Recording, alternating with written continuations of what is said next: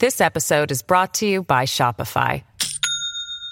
Do you have a point of sale system you can trust, or is it a real POS? You need Shopify for retail. From accepting payments to managing inventory, Shopify POS has everything you need to sell in person. Go to shopify.com slash system, all lowercase, to take your retail business to the next level today. That's shopify.com slash system. The Other Side of Midnight. 77 WABC. Local Spotlight.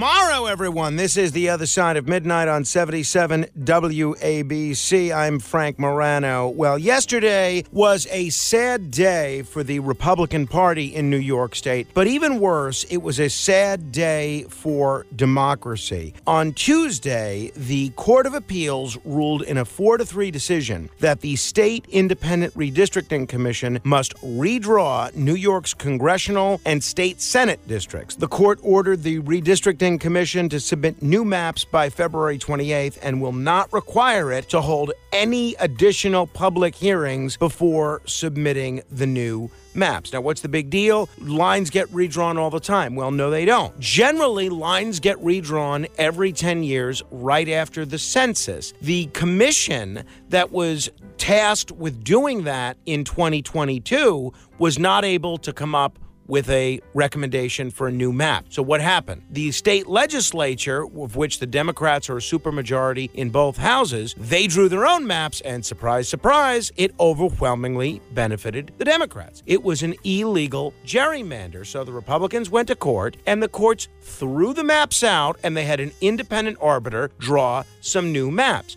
Well, Janet DeFiore, who, even though she was a registered Democrat, she was one of the more conservative members of the Court of Appeals, they found a way to get her off the Court of Appeals. Now, I'm not going to cast any value judgment on that, but they tried to replace her with a very competent judge named Hector LaSalle. The left wing and the mainstream Democrats in the state Senate, they torpedoed LaSalle's nomination and made sure a far left candidate got appointed and confirmed. And that's why this decision was four to three. This is a travesty. And the only thing that's more embarrassing than the decision itself and how it came about is that Democrats like State Senator Michael Gianaris are actually defending this. This is what the court should have said last year. If they thought the process was incomplete, they should have just ordered the commission to finish the job, not take it completely away and draw the lines themselves through a, a special master from another state. That was just an absurd outcome to begin with. I'm glad now that things are being made right. This is undemocratic, and this is going to result in maybe four, maybe five, maybe six Republicans being defeated for the House of Representatives next year. Politicians should not choose their constituents, voters should choose their elected officials. Beam me up. To be continued. This episode is brought to you by Shopify. Do you have a point of sale system you can trust, or is it a real POS? You need Shopify for retail. From accepting payments to managing inventory, Shopify POS has everything you need to sell in person. Go to shopify.com slash system, all lowercase, to take your retail business to the next level today. That's shopify.com slash system. The Other Side of Midnight. 77 WABC. Local Spotlight.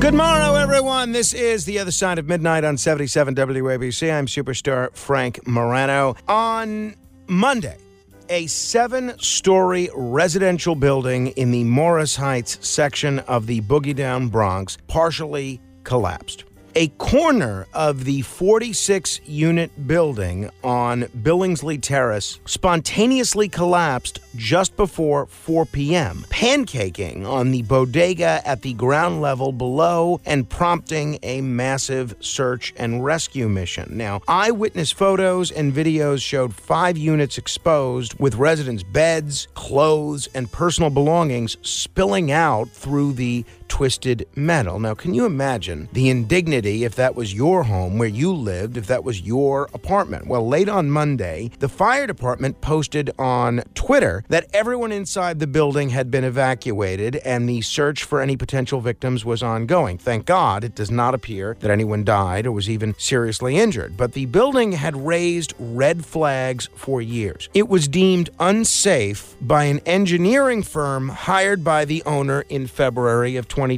Now, what happens? You might think you are deemed unsafe, you should do something to get it safe. Well, that was just before COVID 19 struck, and required repairs were then put on hold due to the pandemic. That's according to the Department of Buildings. When an engineering firm returned to the site in March of 2021, nothing had been done. Nothing had been fixed. The conditions included vertical cracks at windowsills, loose and damaged mortar, cracks in the interior. Scaffolding was put in place, and the owners were ordered to draft plans to bring the facade up to code, but they didn't do anything. The buildings commissioner, James Oddo, who, in the interest of full disclosure, is a friend of mine, said the owners had recently submitted those plans. In early November, the building had also been cited by the city government for broken or deteriorated support stills and fined $2,400. The thing that's just amazing to me is this is pandemic city incompetence and this is pandemic pandemic response. What do I mean by the latter? Well, how many other repairs that were urgently needed have been put off?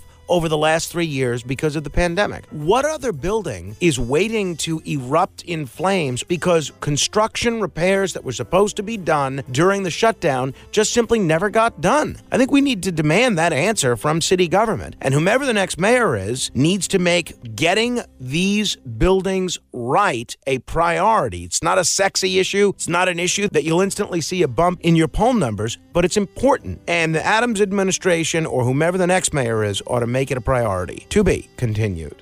The Other Side of Midnight. 77 WABC.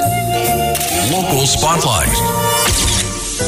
Well, the New Jersey gubernatorial race has just gotten a bit more interesting. There was already one Democrat in the race, Jersey City Mayor Steven Fulop. A lot of other Democrats rumored to be running, including Congressman Josh Gottheimer. Well, now a Democrat powerhouse from southern New Jersey who actually lost his reelection to the state Senate back in 2021 to a truck driver that spent no money has jumped into the race. Former Democratic State Senate President Steve Sweeney announced yesterday he's jumping in to the gubernatorial race. Here's a little bit of his announcement. I was a union iron worker for years, up on the steel, constructing buildings around New Jersey.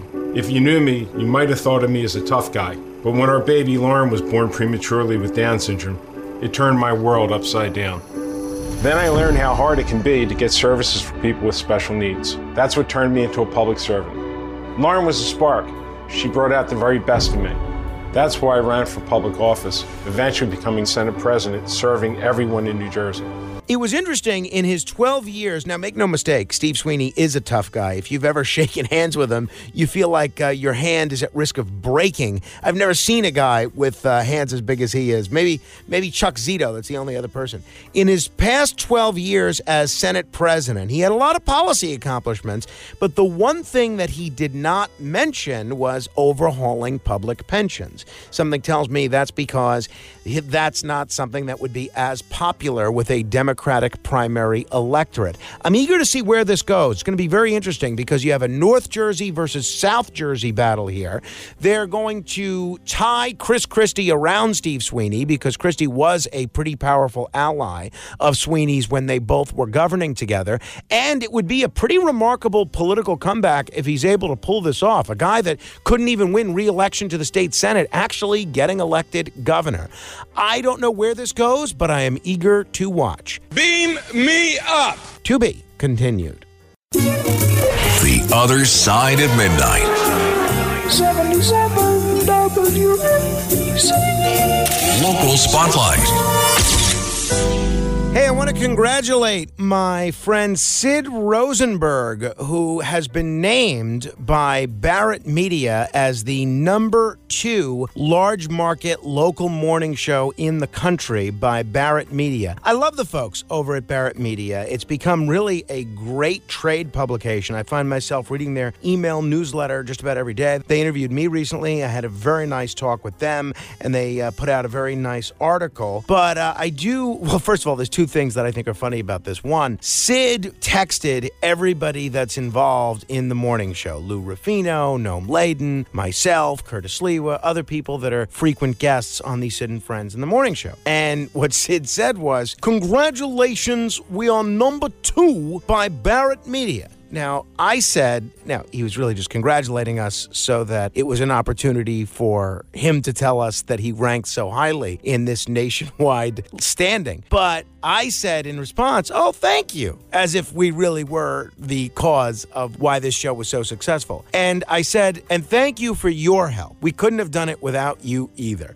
And he got a big chuckle over that. Now, I can't understand how they were number two. I've heard Bill Handel's show at KFI. Nice guy, but the number one morning show in the country? Not by a long shot. Hey, if you're a fan of Sid Rosenberg or me, you have a chance to meet us on Thursday. Even more so if you're a fan of nice jewelry now, right now, is your chance to win a $100 gift card courtesy of the Woodbridge Jewelry Exchange in Woodbridge, New Jersey. All you have to do is be the seventh caller right now at 1 800 848 9222, and a gift card is yours. If you're the lucky winner, you can come pick up the gift card and get your holiday shopping done with me at the Woodbridge Jewelry Exchange in Woodbridge on Thursday. I'll be there with Sid Rosenberg along with Ernie Anastos on December 14th from 6 p.m. until 8 p.m. Again, be the seventh caller right now at 800 848 WABC, and a $100 gift card is all yours. Good luck, and I hope to see a bunch of you on Thursday. Beam me up. To be continued.